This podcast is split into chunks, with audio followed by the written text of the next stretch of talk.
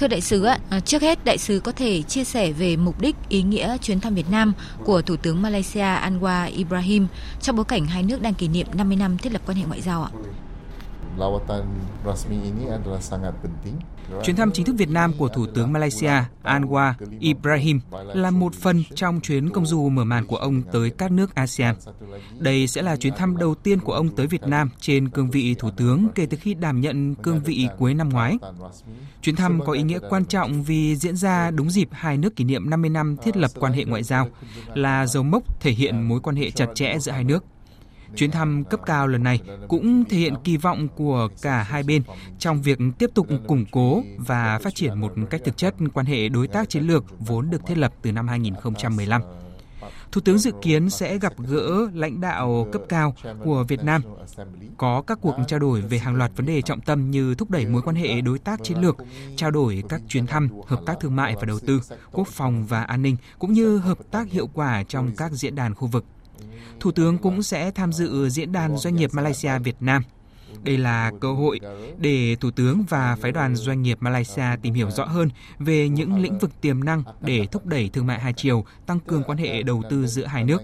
Dự kiến ký kết nhiều thỏa thuận, trong đó có biên bản ghi nhớ giữa phòng thương mại hai nước.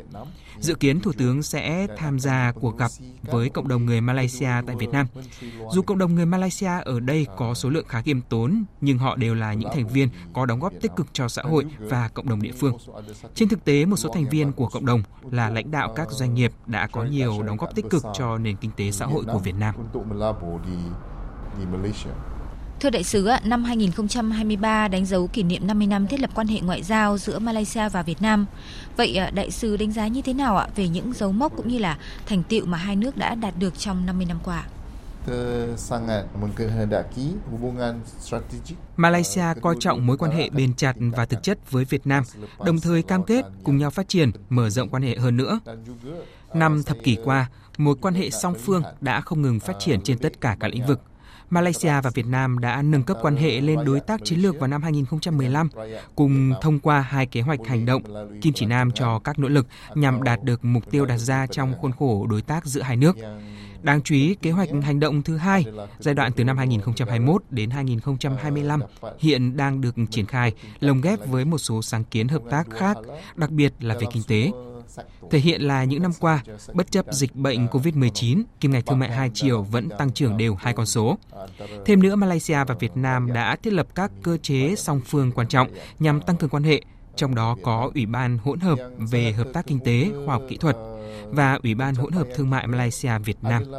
Bộ trưởng Ngoại giao hai nước sẽ đồng tổ chức kỳ họp lần thứ bảy Ủy ban hỗn hợp về hợp tác kinh tế, khoa học và kỹ thuật vào ngày mai 20 tháng 7.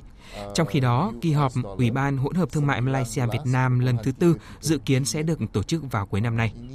Không chỉ song phương, Malaysia cũng hợp tác chặt chẽ với Việt Nam ở cấp khu vực, đặc biệt là với tư cách thành viên của ASEAN. Malaysia và Việt Nam là hai thành viên tích cực của ASEAN, đóng góp vai trò quan trọng trong lộ trình triển khai tầm nhìn cộng đồng ASEAN 2025. Xa hơn nữa là đóng góp vào hòa bình và thịnh vượng cho khu vực và toàn cầu. Ờ, antara Malaysia Việt Nam. Vậy chuyến thăm lần này sẽ mở ra những cơ hội hợp tác nào cho hai nước để có thể uh, tăng cường hơn nữa mối quan hệ đối tác chiến lược Việt Nam Malaysia thưa đại sứ?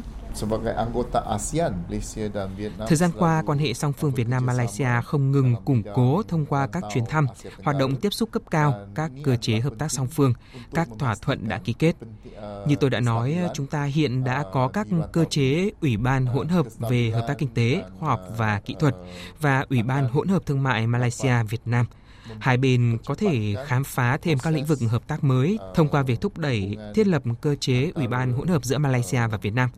Điều quan trọng nữa là hai bên có thể phát huy nội lực dồi dào, tiềm năng hợp tác phong phú để tiếp tục thúc đẩy thương mại hai chiều mạnh mẽ và bền vững,